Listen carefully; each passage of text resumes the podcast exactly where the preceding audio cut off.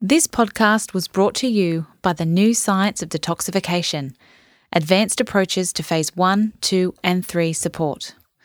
For more information, visit bioceuticals.com.au slash education slash events.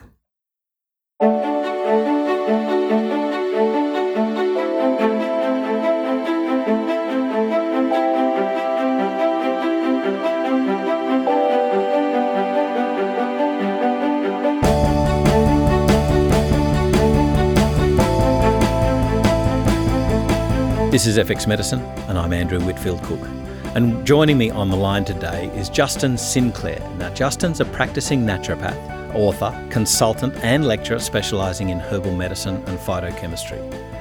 He spent much of his younger years travelling and learning from different cultures about their ethnopharmacological uses of various plants, which led him to formal study in the complementary medicine field in his 20s and after completing a Bachelor of Health Science in Naturopathy with the University of New England and a diploma level studies in herbal medicine, naturopathy, and nutrition with ACNT in 2002, he went on to study the Master of Herbal Medicines with Sydney University's Faculty of Pharmacy, graduating in 2004.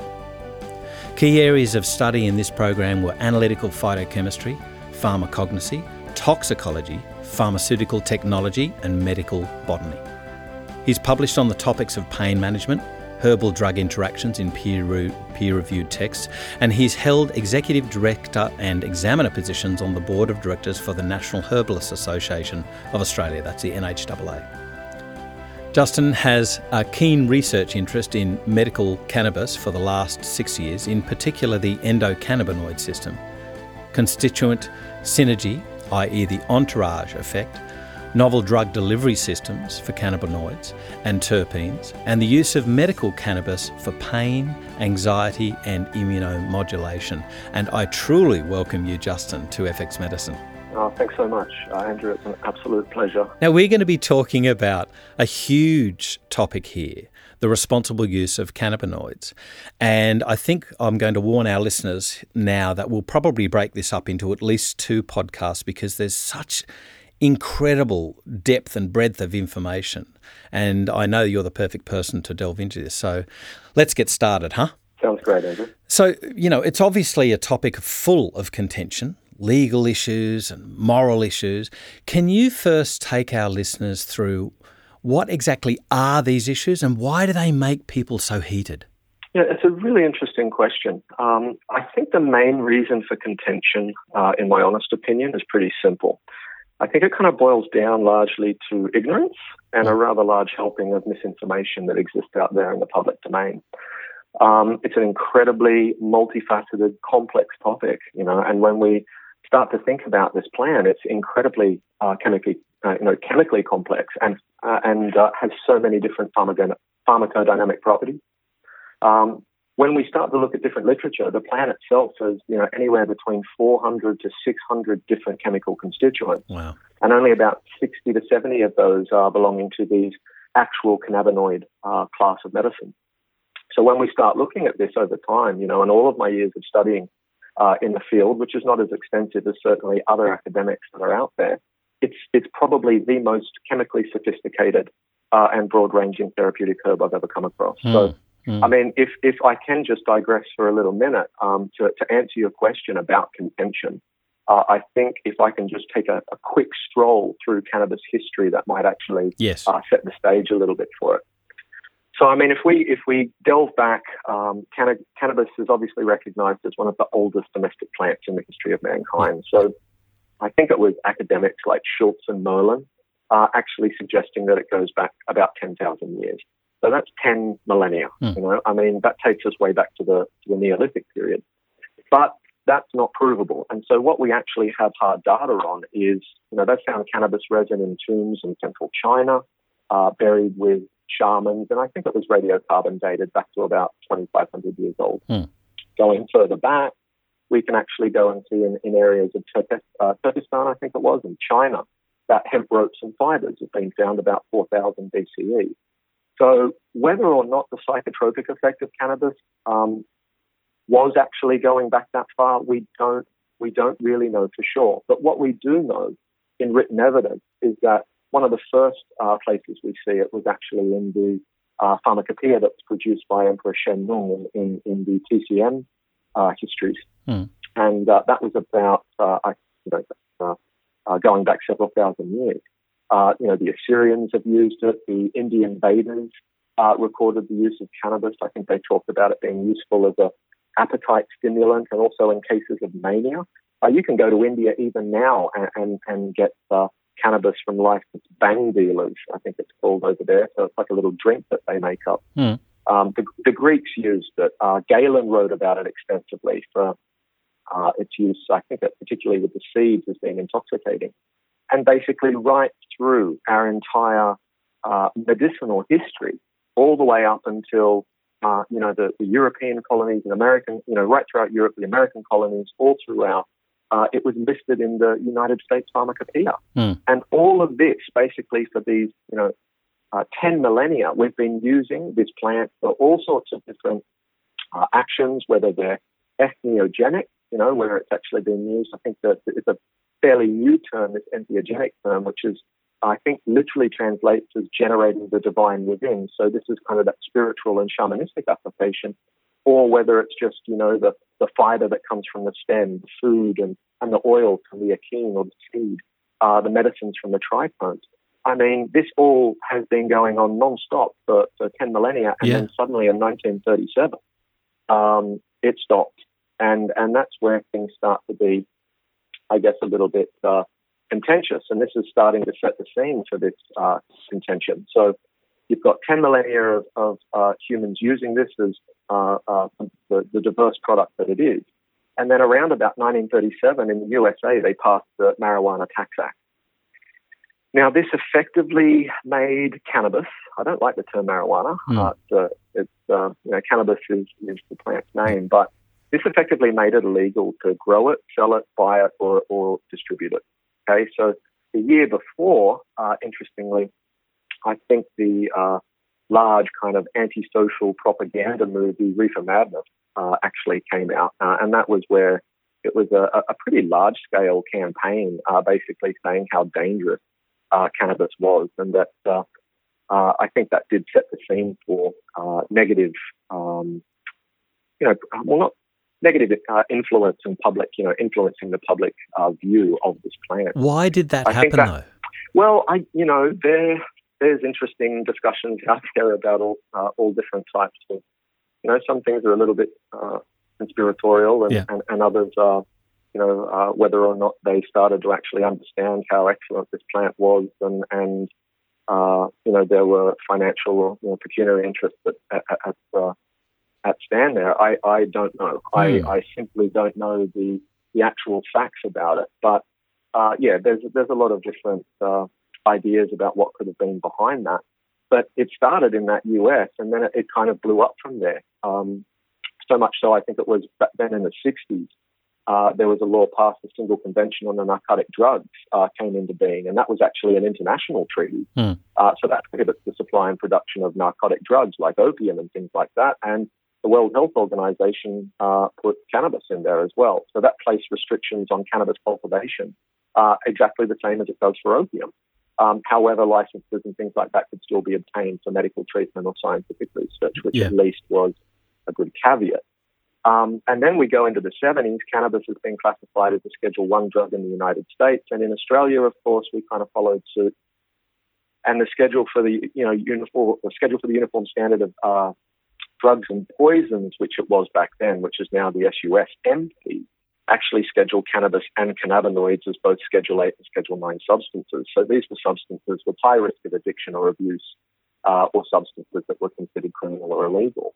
So, um, you know, whilst it's nice to see, just on a, on a side, uh, that the SUSMP has recently undergone classification for certain cannabinoids and moved it from, uh, I think it was Schedule 8 down to Schedule 4, which is uh, practice, or sorry, the uh, prescription only. Yep. Um, I still don't think it's enough, in my opinion, uh, and that's largely just because I'm a firm believer in, in full plant extracts and full spectrum extracts, and that whilst some isolated constituents are showing some benefit in some of these studies, I, I think we're going to get far more benefit from uh, full plant extract. So that kind of sets the scene for where we are now. So the discussion, your original question, why? uh, is it such a contentious issue? And I think one of the first points we need to cover is that there is evidence out there and a lot of public um, information suggesting that cannabis is a gateway drug. And I'm sure you've heard of that. Yeah. All right. So if we look at this, um, whether cannabis actually leads to doing harder drugs, you know, so if I smoke cannabis, does that increase my likelihood of smoking or, or, or doing, sorry, things like cocaine, heroin, methamphetamine? Hmm. Now, th- th- there is some evidence in the literature uh, to suggest that, yes, that could be the case. Okay, but as most of us know, at least in the field of science, correlation does not imply causation. No, that's So right. Yeah. We need to start. To, yeah, we need to start to consider other things. And you know, there is a growing body of research actually showing that poverty and poor socioeconomic status is a much stronger predictor for progressing into hard drugs. So that. oh, needs to be- really? Oh yeah, no kidding. You know, like why can't they actually separate these variables out? I'm I'm not entirely sure. Um, then there's the other aspects. You know, uh, simply association with people that use hard drugs increases risk factor for you using it. That's regardless or not of whether you've smoked cannabis before. Um, and then I think a much more important impact uh, or discussion actually is, is mental illness. You know, Mm. so if you've got pre-existing depression, anxiety, bipolar disorder, um, antisocial personality, schizophrenia, um, these do predispose some people to use uh, harder drugs. Yeah. They also predispose patients to chronic smoking. Yeah, and that's that's dependence, and that's another very important point for contention, which I'll certainly discuss. That's Yeah. an absolutely uh, key one. Um, and then I guess lastly on that kind of concept of cannabis being a gateway drug is, well, we have to consider research which has suggested that criminalization and prohibition actually are real gateways to harder drugs too. Because if you're not making it available to the public, then Mm. they'll just go underground market, and, and yeah. find other things. Yeah. So, I mean, if we start to think about this, um, I can actually give you some examples. Um, with, with recent legislation uh, changes in the United States, particularly where they've actually legalized, so we're not talking about decriminalization, they've actually legalized cannabis, such as, uh, such as in Colorado. Yep. They've actually found that crime has not increased at all in these areas, and it's actually gone down. Um, interestingly, also, is that opiate overdose deaths have gone down as well. Now, I heard a disturbing Ah. figure from a doctor just last week that there are 46 deaths per day in the United States attributed to oxycodone abuse. Yeah. So, if we just kind of ruminate on that figure for a minute, that's a very important point. So, this uh, we can talk a little bit later if we have time for, you know, decriminalization and legalization. But I think these kind of statistics and discussions need to be considered whether or not cannabis is a gateway drug at all. So obviously more research needs to be done. Then we get to another contentious issue, um, which brings us up to um, psychosis. Okay, so this is something that needs to be considered, cannabis-induced psychosis. Mhm. Um, but we need to kind of think about this rationally and, and not throw the baby out with the bathwater. Um, we need to consider, you know, things like individual neuroplasticity, individual genes, polymorphism. You know, are there any pre-existing mental health problems? And also the phytochemical concentration of the different constituents within the specific strains of cannabis they're using. Yeah. Um, so, I mean, just for example, uh, the tetrahydrocannabinol, which is the main psychoactive component, delta 9, uh, is, uh, you know, in THC, that's what that is, dominant strains now. So, such as uh, one particular strain called White Widow. Um, so, through selective breeding programs, are far stronger than the cannabis of the 1960s. So, Oh, you know, really? Even start- stronger than oh, the hippie generation. Oh, hugely. So Oh, if we start to look at that with these high THC varieties like White Widow, some are reaching into the realm of actually about 20% THC. Wow. When back in the 1960s, it was literally around 3 to 5%. Yep. So these, these high THC strains uh, do have the ability to cause dysphoria and potential psychotic episodes. Um, but if it was actually paired, and by this, I, by pairing, I mean selectively bred in. So instead of just being pure THC, if we, we could also put smaller amounts of CBD in it, cannabidiol, um, then what we'd actually find is that that cannabidiol will, that will antagonize the dysphoria. And, uh, and this has actually been shown in certain studies. So, you know, the CBD itself, other constituents within the plant will actually reduce the potential for psychosis. So this kind of, you know, when we start looking at single active substances like Marinol, uh, the Marinol capsules, which have been quite popular in certain studies, like uh, I think they also call it dronabinol. Uh, and this is basically just a synthetically produced delta 9 tetrahydrocannabinol. Yep. they're not patient favorites. Uh, patients don't quite like them because the therapeutic action, you know, it just comes from one single cannabinoid and they actually start to get a lot of adverse effects. So I think as soon as we start isolating, uh, we lose therapeutic potential. Well, how often have we heard that? yeah, exactly. and, and, and this is exactly why we need to get the legislation and regulation for yeah. these, uh, medicinal cannabis products right. Uh, I don't think we need to, you know, just be focusing on single actives. We need to understand that the herbal synergy, you know, or what they call the entourage effect. You know, herbalists and naturopaths know the concept of herbal synergy well. Yeah. Uh, one plus one doesn't equal two; it actually equals three or sometimes four. Mm. Um, so certain combinations of these constituents are going to augment and strengthen each other's effect. And when you're talking about, you know, or even antidote each other, like I've just mentioned with CBD and THC. Yep. Um, so the term that they like to use in, in the medical cannabis community now for this type of synergy is known as the entourage effect. So it's not just one constituent, it's an entourage of them that actually uh, exhibits this. And this basically supports, at least in my mind, whole plant or what we call full spectrum extract. Absolutely. Uh, when it comes to, you know, we can still allow for standardization of major cannabinoids, you know, like THC and CBD, just like we do in liquid extracts and herbal medicine. We just don't isolate them. Hmm. Uh, and we can, you know, otherwise we miss out on all sorts of other important constituents like terpenes and things like that. Well, I, I think the issue, so, one of the one of the issues there is that once we isolate an active, we're talking about a drug. Exactly, and that's exactly what things like you know Marinol, Sativex, um, Epidiolex, and things like that are. Yeah. And that does not mean that they don't have benefit, because they certainly do. But I just, I, I really think it's important that we explore explore full plant extracts more because yep. just in my clinical experience, and by clinical experience, let me just uh, explain that I have seen and worked with patients over in the United States about this, where it is um, obviously not not criminal like it is over here. So yep. I, it's not something I've taken part here in Australia, but I have spent time with cannabis physicians, dispensaries, and large amounts of patients uh, over in the United States that have used uh, uh, various types of cannabis. So that's just that experience coming through there. Uh, so yeah, it's. Uh, I just I would love to see the government actually explore that and not just explore single actives. Mm. Can um, I, so can, we've covered.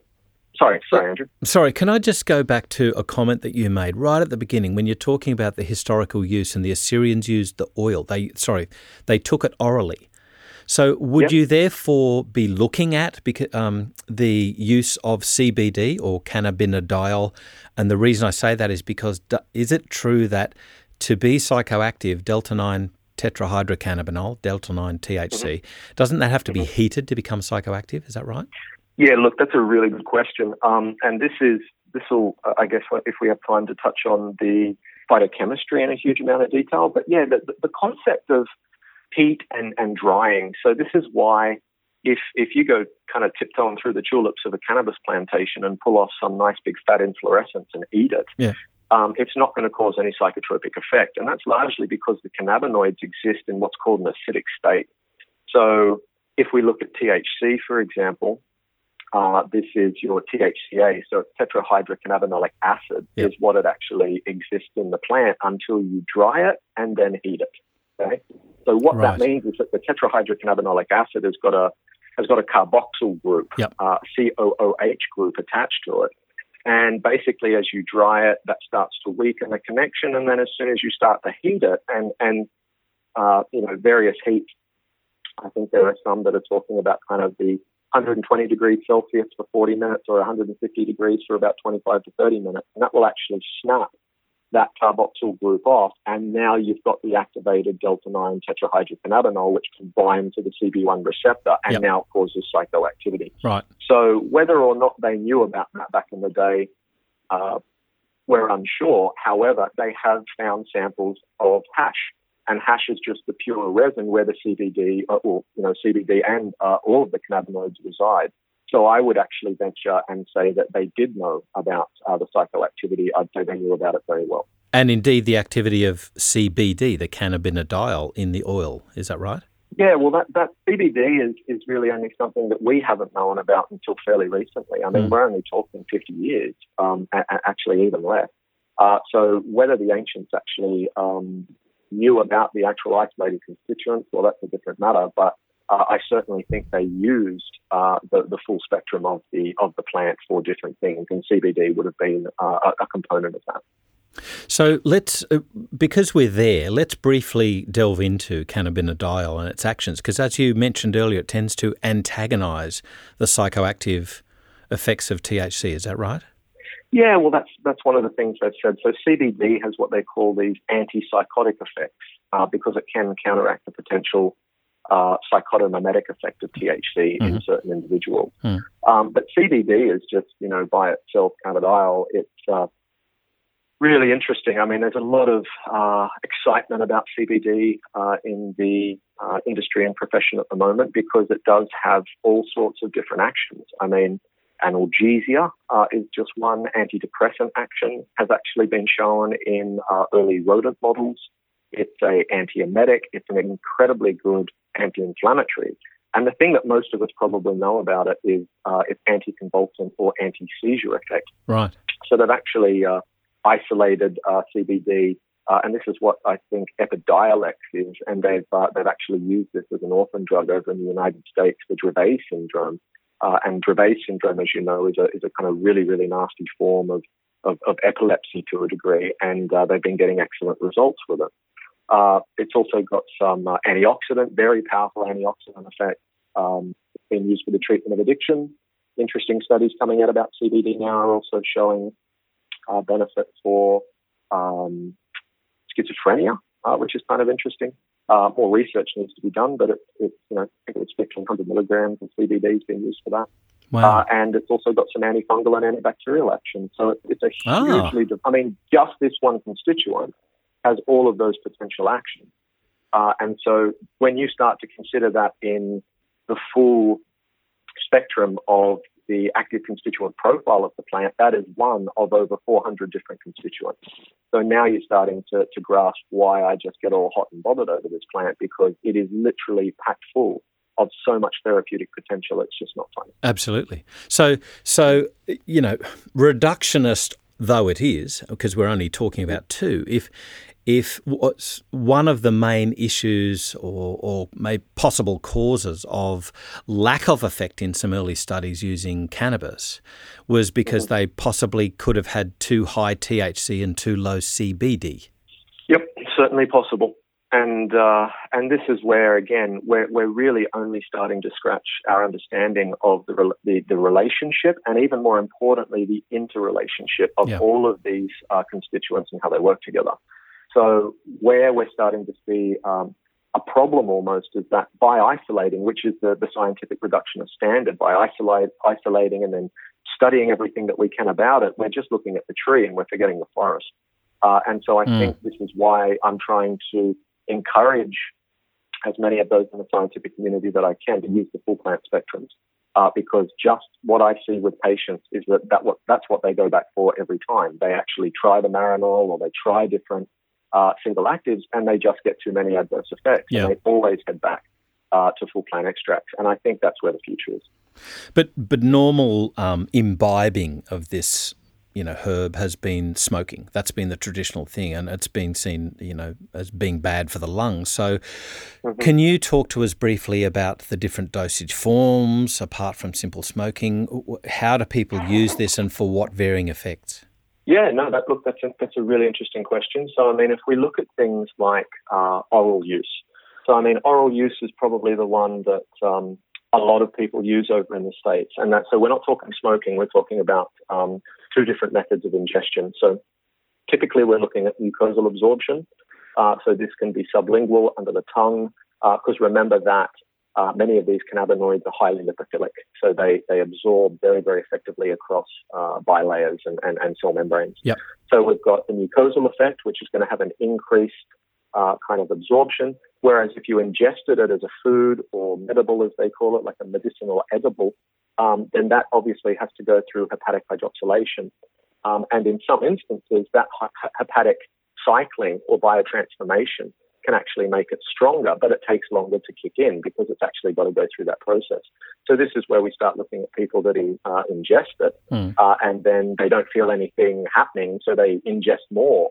Uh, and they actually have a really bad time of it because yep. they've now overdosed. You know, they've, they've had too much, uh, and they're they're having a bad time. Yep. So um, this is where dosage is is pretty darn important.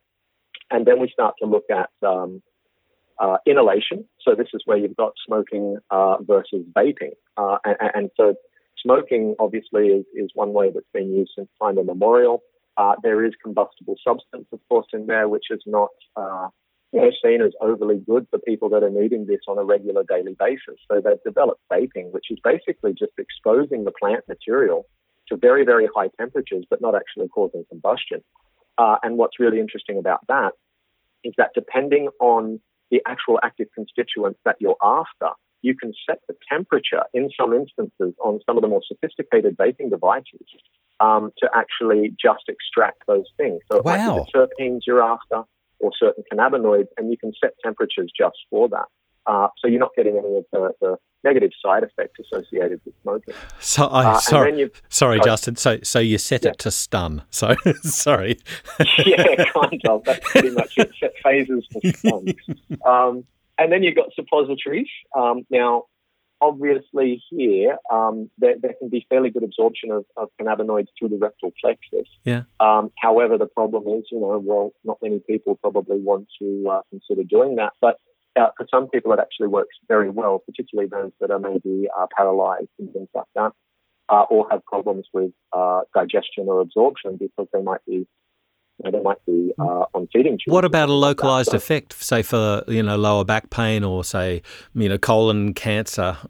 You know, excellent question, and that's where you know whether or not it's actually going to be absorbed through the rectum or whether you try and push it in a little bit deeper it could have very, very good benefits to things like the inflammatory bowel diseases, so things like Crohn's and ulcerative colitis, and um, wow, maybe maybe even diverticulitis, because it does exert a very strong anti-inflammatory effect. Yeah, so, yeah. Um, and then from there, from rectal absorption, we go to topical. Uh, and topical obviously makes sense because, as I've said, the, the cannabinoids are highly um, lipophilic. However, um, what we don't know a lot about at this time is, is its bioavailability. Uh, so a lot more research needs to go in there, but this could be potentially really useful. You know, I mean, uh, maybe helping. You know, what when someone's having say an epileptic fit, yep. you can't put something in their mouth, you can't get them to smoke something, you can't get anything in quickly to them. So maybe this could be something that could be used um, uh, down the track as a uh, another novel uh, drug delivery uh, area to actually get into the blood quickly for those that are actually seizing. I mean, there's, there's all sorts of opportunities. You, you're bringing back to me memories of, of when I used to nurse, uh, and we used to mm-hmm. have this uh, the nitroglycerin ointment or cream. And it was mm-hmm. measured in centimetres. So you wouldn't give a milligram dosage, you'd give a dose of two and a half centimetres to somebody. Yeah. And you'd, you'd, and, you'd and squeeze it out like a toothpaste on this ruler on a pad and then just put on their skin. It was really funny. So I think that's that's um, actually a sign of where we're going to be heading to when it comes mm. to cannabis. And, and the reason that is is because you need to individually titrate the dose for the patient. And this is where it's going to cause a lot of, not problems, but um, uh, a, a, kind of a bigger educational uh, learning curve for doctors. If doctors are indeed going to be the ones that are going to be prescribing this in Australia, we don't know what's going to happen yet um, when it comes to legislation or moving forward. But we need to understand that um, cannabis, uh, with that individual titration, with all sorts of different individual, uh, you know, uh, polymorphisms and receptor expression and all that kind of stuff, uh, it's not a one size fits all. No. So we're, we're really going to need to look at individual dosage titration for patients, uh, and that's where uh, it, that's where it is in America at the moment. They start low, work up until they've got coverage, and they titrate it just for that uh, just for that patient. But so you, but you know got, they're even to they're even looking at this right. for drugs like tamoxifen. You know, looking at different SNPs mm. and and uh, you know cytochrome detoxification enzymes, so that they can mm. see who will tamoxifen work for and who won't it work yeah. for. So, you know, exactly. I think that's just where personalised medicine is going to head. That's just it has to be. It's got to be patient centered. Yeah, yeah, that's yeah, that's not necessarily restricted to the endocannabinoid system. But, no, not at all. Not but at all. What about decarboxylation used with cannabis? Yep. Tell me about this. This is something I'm not familiar with at all.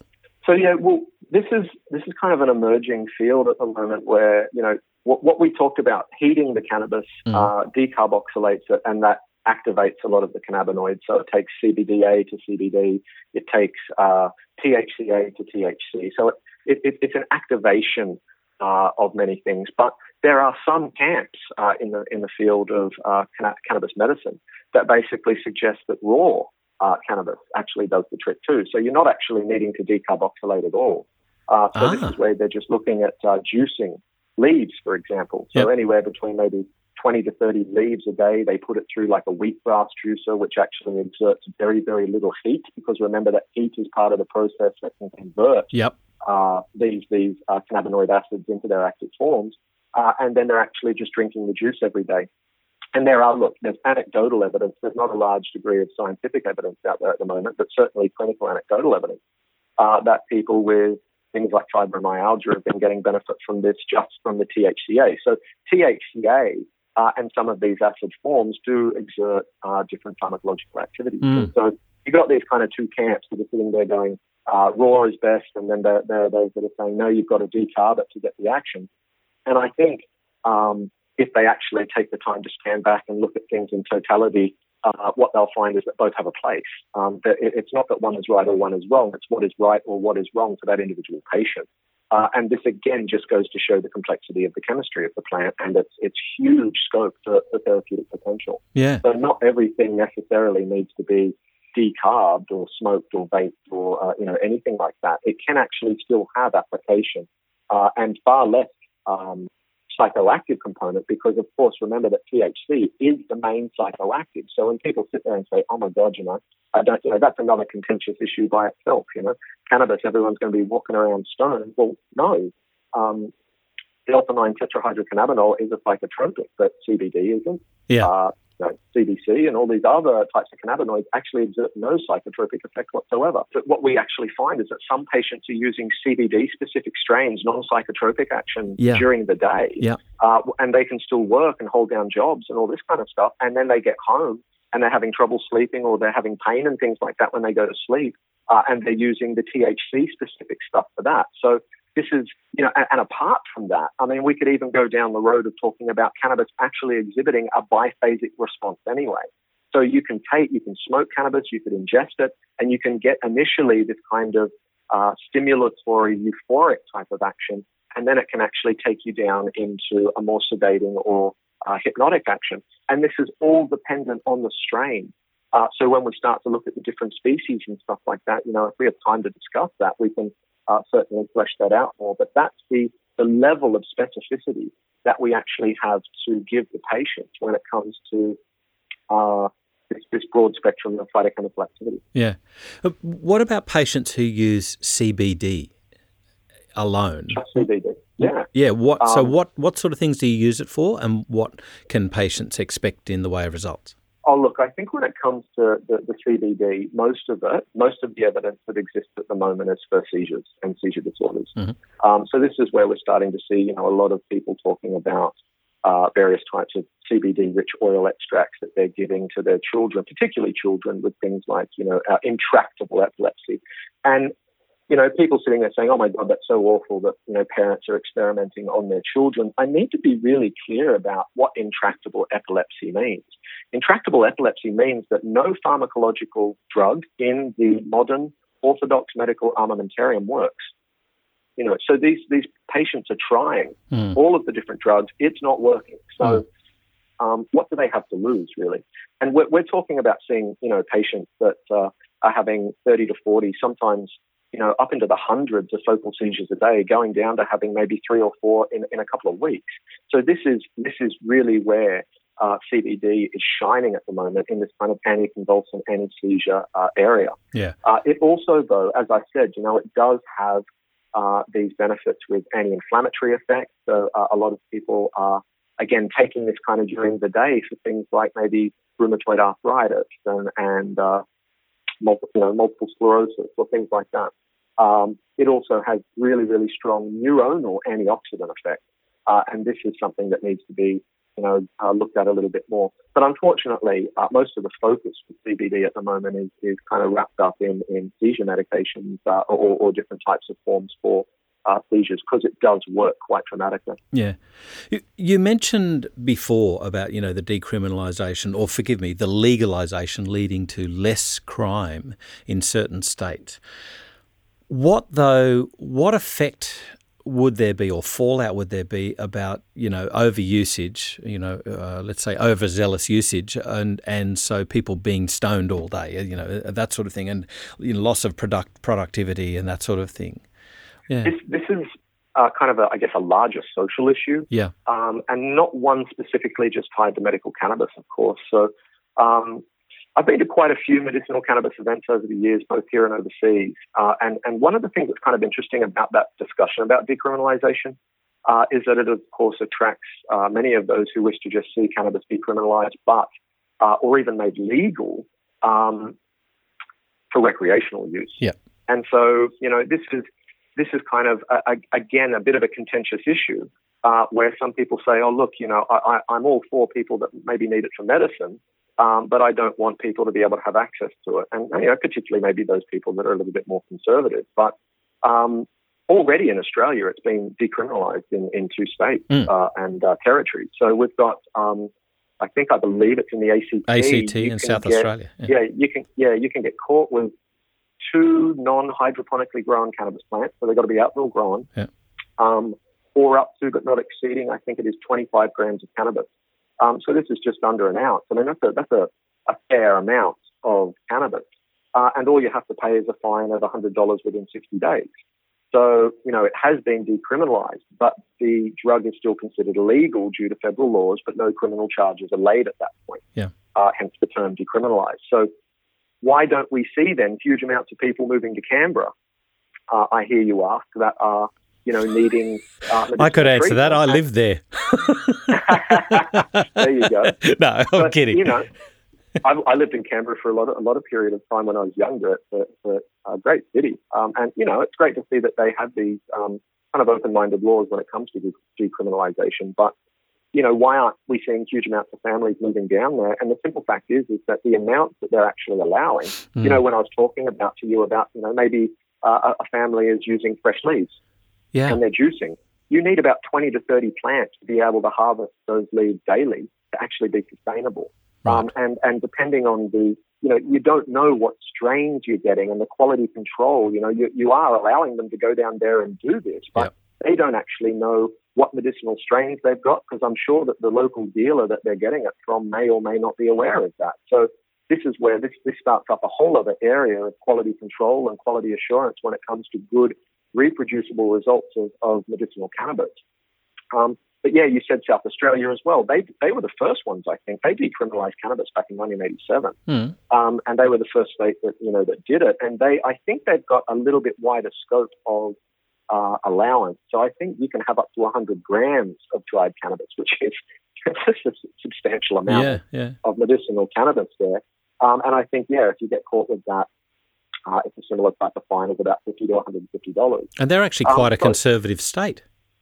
Yeah, which is interesting. Uh, and you compare that to New South Wales and Queensland, Mm. which are, you know, it's still highly illegal and you can do jail time. Yeah. So I think the concept of decriminalisation um, does work, Mm. uh, as evidenced by particularly, you know, certain international countries doing so.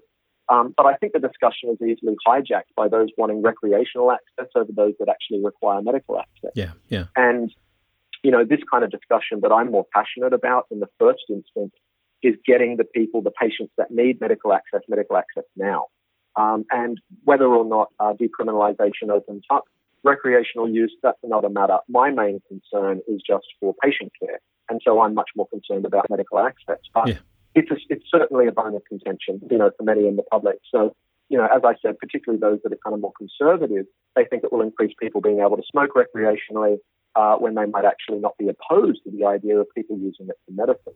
Yeah. So kind of regardless of that, you know, I, I I am of the opinion, you know, that out of all of the drugs ravaging society at the moment, cannabis is probably, you know, the least of our worries. I mean, let's be honest, compare it to things like ice, meth, heroin, Ice is Um, just horrible. or even some of the, the legal drugs like tobacco and alcohol. Mm. I mean, um, when was the last time you heard of a cannabis smoker lighting up and going on a rampage? yeah. You know, the, I think the only thing that's in danger, uh, you know, in most cannabis smokers' households is the bloody fridge or the pantry getting decimated when they get the munchies. I mean, um, I, you know, I remember an, I remember an old joke about uh, what is it? Um, um, random drug tests. Um, and they, Yeah. they'd, they'd bring out a tray full of Snickers bars and paddle pops, and anybody who ate the lot, they were they were charged. But it's, it, you know, I love, I, I do. It's, it's, it's just one of those things that kind of cracks me up, you know, because I mean, look, when I was younger, I may or may not have experimented with cannabis, and unlike Bill Clinton, I certainly inhaled. Yeah. Uh, and I can assure you that, you know, violence, anger, mayhem, and all those types of things were, were pretty much the furthest from my mind. So, you know, I was too busy exploring the inside of my navel for two to three hours or sitting on the hood of my car looking at the Milky Way. I mean, Ozzy Osbourne, um, you know, perhaps not the best example of responsible drug use I can think of, or even clean living for that matter. No, that's right. But anyway, um, he, he once said in, in a Black Sabbath song uh, called Sweet Leaf that, you know, cannabis introduced him to his mind. Mm. And I think for many it does. Um, but that being said, of course, it's not without risk. Yeah. Uh, uh, and uh, Well, the big question there is just like alcohol. The the the reason of it or the issue of abuse is why. yeah, exactly. And I mean, if, if, if we're going to start throwing statistics around, we can start looking uh, at the legal drugs and just how you know damaging they actually are. I mean, when we start to consider, you know, what is it? In 1998, I think it was over 19,000 Australians uh, actually died of uh, tobacco-related illness. Uh, I think that's you know kind of obscene. I think we're talking about 7,500 people in 2012 uh, dying of uh, diabetic or diabetes-related uh, uh, diseases, and these are things that are uh, highly depend, you know, dependent. We do get dependent on them, Hmm. and so you know, sugar, uh, tobacco, alcohol, whilst they're legal, uh, we're probably actually seeing far more damage uh, Oh, to uh, the Australian population when it comes to morbidity and mortality uh, from those legal drugs than we would ever see from cannabis. Mm. But what about caveats? What's what can you tell us about the caveats of use? And and I should point out here that that medicinal cannabis use is actually being looked at seriously by the government now. And yeah, and, and fantastic. I'm- I'm and so it is to see that. fantastic. I, think there was talk once again to grow it in Norfolk Island, so that would be dependent on if it passes through Parliament. But Mm-hmm. Yeah. um, Yeah. you know, it could actually offer some economic incentives for a, a population as well. Oh, look, I think that's a, that's a huge thing. I mean, what's going to happen with medical cannabis, I think, is a really interesting question. So, um, particularly regarding government. So, if you will pardon the pun, you know, the political propaganda machine really, at the moment, is, is going to pot over this issue. I mean, so far, all I've seen up until recently is politicians jumping on the med- medicinal cannabis bandwagon, Yep. saying lots about assisting patient suffering, but unfortunately, there's not a lot of doing. Um, so, you know, there was um, commitment, of course, by various states, which I'm sure you're aware, to consider conducting clinical trials. Uh, and now I think this was a great step forward, but again, in my honest opinion, not spending tax dollars uh, wisely uh, and still not addressing access of the medicine to the patient. Uh, so I actually feel that this money would be far better spent. Uh, and this is something I've been arguing with uh, uh, different academics on, on the topic in actually forming a, committee or a working group of, of professionals within the medical cannabis community uh, and field from around the world in countries where it already exists in some working form. So I mean, uh, you know, everyone from growers to legislators, lawmakers, judges, cannabis physicians, botanists, taxonomists, herbalists, pharmacognosists, pharmacists, the whole lot. Mm. Put them in a room, get them to discuss what has worked, what hasn't, what are the obstacles, and what are the solutions. And they can then provide a report to government that can then act on their experience. I mean, we don't need to reinvent the wheel here. It's actually if it's actually being done successfully elsewhere, but we can certainly perfect it. You know. And so the other thing that such a group could actually work on, which absolutely baffles me, is how about we sit down and do a literature review? Mm. I mean, um, a full literature review. This would take a hugely long time for cannabis because it's got over 15,000 papers attributed to it in PubMed alone, based over a huge spectrum of different disciplines. Wow. But it does allow us to identify what we need for further research in and what we don't. I mean, this could actually highlight what conditions could benefit from Mm. cannabis immediately, Yep. you know, and thus start the process to getting patients access to that drug now. So, you know, it's it's great that the, these uh, states are wanting to move forward with a trial for epilepsy, for example. But there are three studies that have already been done on this. Yeah. Um, and so, whilst the positive result would benefit thousands of Australians with seizure disorders, what about those that have got multiple sclerosis or rheumatoid arthritis or suffering from brain cancer or neuropathic pain or side effects of chemotherapy? I mean, they're still important, and that trial doesn't include them. So I think we need to do a complete literature review uh, as a matter of urgency, because not only could it actually save millions of, of, of taxpayers' dollars, But more importantly, we can identify very quickly what evidence currently exists for various conditions and thus bypass the need for further testing. Um, I also question whether those trials that are actually looking at being done are actually on active cannabinoids, uh, you know, single actives or full spectrum. Yeah. Um, but I guess that's another matter. But then, you know, we, we jump forward now to recent years to um, that amazing United in Compassion uh, symposium, the inaugural medical cannabis symposium that was organized by that amazing Australian Lucy Haslam. You know, she's a fantastic advocate for, for sufferers of, of uh, all sorts of different diseases around Australia. Yeah. And I went to that symposium. I had a chance to talk to Senator Di Natale uh, of the Greens uh, in person at dinner.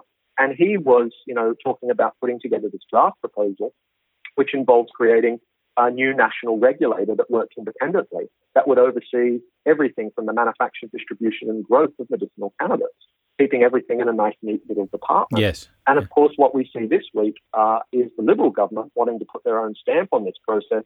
You know, they've got different ideas, and that's where Susan Ley, I think she's their health minister, uh, talked about finalising draft amendments to the Narcotic Drugs Act of 1967, which again talked about allowing the growth of cannabis for medicinal and scientific purposes, which again is still fantastic because we can look at quality control. Yep. We can, you know, um, That's right. we can then not only start an industry that could be worth hundreds of millions of dollars to Australia. Uh, you know, remember the opium poppies down in Tasmania, for example. That's a fantastic initiative. Yeah. Um, but it starts growing and delivery, you know, the sustainable, high quality supply. But again, what does it not talk about? And that is patient access to the drug. Yeah. You know, so this needs to be the critical point of discussion, I think, at the moment for politicians and policymakers right now, is how is that actually going to work?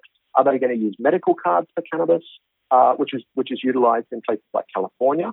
Who will dispense them? What conditions are going to be covered and included? Should all medical practitioners be allowed to dispense cannabis cards or only those that have completed a course on the endocannabinoid system? And what strains or dosage forms are good for said condition?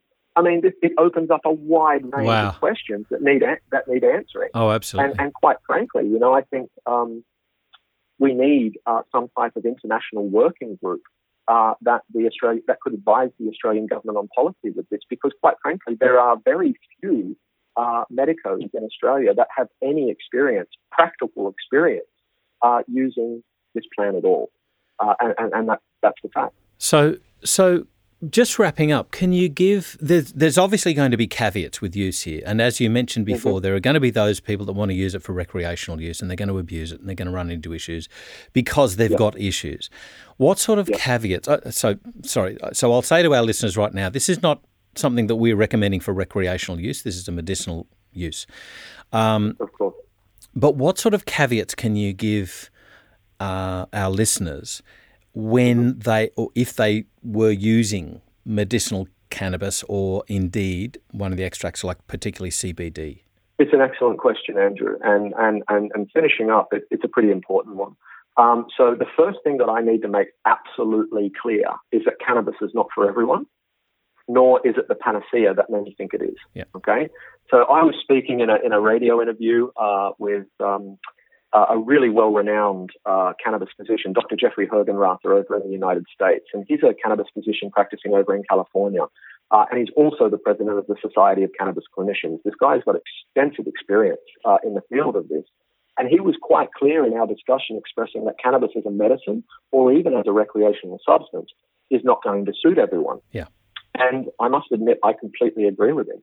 Uh, and the reason for this is genetic polymorphism, uh, particularly of the CB1 receptor. Yep. So, truth be told, what that means basically is that not everyone's receptors or enzymes or metabolic pathways are going to work the same. Uh, and as such, cannabis will affect them all differently. Mhm. I mean, we've all met one person, haven't we, that said they tried cannabis and it just made them feel ill or sick and it wasn't for them. And this is probably because of, you know, an example of this polymorphism, which is very common in nature. You know, it's it's related to biodiversity, to, to, to genetic variation and, adaptation. So not all of our bodies are going to be, we're not all going to have the classic cannabinoid receptor expression that others might have, and therefore cannabis is not going to work for everyone. So Mm. that's a really important caveat that needs to be made clear straight away. The second one is that specific cannabis strain selection is absolutely key in getting therapeutic effects. Okay? So limiting patients to just really small amounts of available strains or even small amounts of isolated active constituents, in my opinion, is going to limit therapeutic potential. Uh, so we need to actively encourage and continue to encourage selective breeding programs that are actually going on uh, worldwide, particularly in places like Northern California uh, and Amsterdam, where they're selectively breeding uh, different chemical constituents into the plants for different um, uh, therapeutic applications. And then lastly, uh, which is, is kind of tying into what we were just talking about when it comes to medical grade cannabis, is that there is no point having this discussion unless you can actually get patients high quality cannabis. Yeah. So quality control, quality assurance are incredibly important to therapeutic reproducibility so that that patient can go back every time, get the same strain that they like that is going to give them continued uh, you know, reduction in their chemotherapy, nausea side, you know, as a side effect, or is going to be able to help them sleep, or whatever it might be. Uh, and if we're talking about different products, you know, things like cannabis oil, which we haven't even touched on today, but it's incredibly important to make sure from a quality control and quality assurance perspective that we can actually analyze not only for all the different active constituents and their ratios and profiles, but that the solvent residues that they use, you know, because they mm. do use different uh, solvents like uh, anything from naphtha to isopropyl alcohol yep. to, you know, uh, uh, hexane and stuff like that, you know, which, which could be quite toxic. Uh, and we want to be able to make sure that all of that solvent uh, residue is gone. and so I think they're, they're really one of the, the, the, the three most important caveats. It's not for everyone. Strain selection is key based on therapeutic uh, application, and quality control has to be brought in. And at least both the Greens and the Liberals are moving towards setting up legislation that will at least address quality control and quality assurance. And again, the thing that I'm mostly concerned about, which none of them are really tackling at the moment, mm. uh, is what about now? Yeah. You know, what about now? Yeah. What about the patients that are out there now? Why can't we start to consider? You know, a lot of groups are starting to push for a, a federal or state moratorium on people that actually have valid medical reasons. Yeah. And, you know, the, the thing that upsets me so much, Andrew, is that many of these policymakers have never seen a child have 40 focal seizures a day. Many of these policymakers have never seen the, the, the absolute, you know, the, the, the muscle wasting and, and and pain and suffering that patients are suffering from side effects of chemotherapy. You know, they can't keep any food down, uh, and and they're suffering. You know, that they this really boils down to, in, in my opinion, it is a matter of compassion. Yeah. You know, and it's a matter of perspective. We really need to put some perspective on this uh, on this discussion, and we need to start thinking in in a community of Australians. You know, there's only what 23 million of us. We need to look at each other with a little uh, a little bit of compassion and understand that if there is something out there now that actually assists these people in improving their quality of life or what little time they have left, this needs to be a matter of, of, of, great importance for legislators to consider right now. Absolutely, hear, hear. Couldn't agree with you more, Justin. Well said. So, yeah. uh, we are going to do another podcast. And I think next time no we'll delve into the phytochemistry, the pharmacognosy, that entourage effect, and we'll delve also into the other um, uh, constituents of cannabis, the terpenes, etc., and yeah, all of their effect on the endocannabinoid system, which again will be five hours long.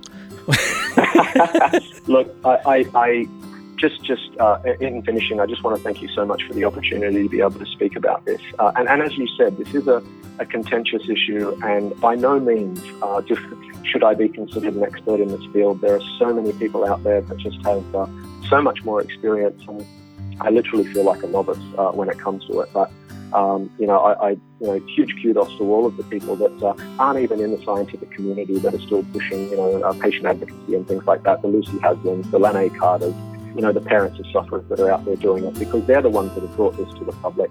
Um, but thanks so much for, for, giving me the opportunity to speak about this with your listeners and, and to even have the opportunity to go into a little bit more science in a, in a, in a second uh, podcast. But uh, I'm very privileged and, and, thanks once again. And that again is one of the great um, things about you, Justin. That is your your humbleness, and uh, I, all of our listeners will agree with me and or uh, agree with me and disagree with you that you are indeed an expert um, in its compassionate in the compassionate use of cannabis. So I thank you for joining us on FX Medicine. Thank you so much, and uh, I look forward to the chance of speaking with you again. This is FX Medicine, and I'm Andrew Whitfield Cook.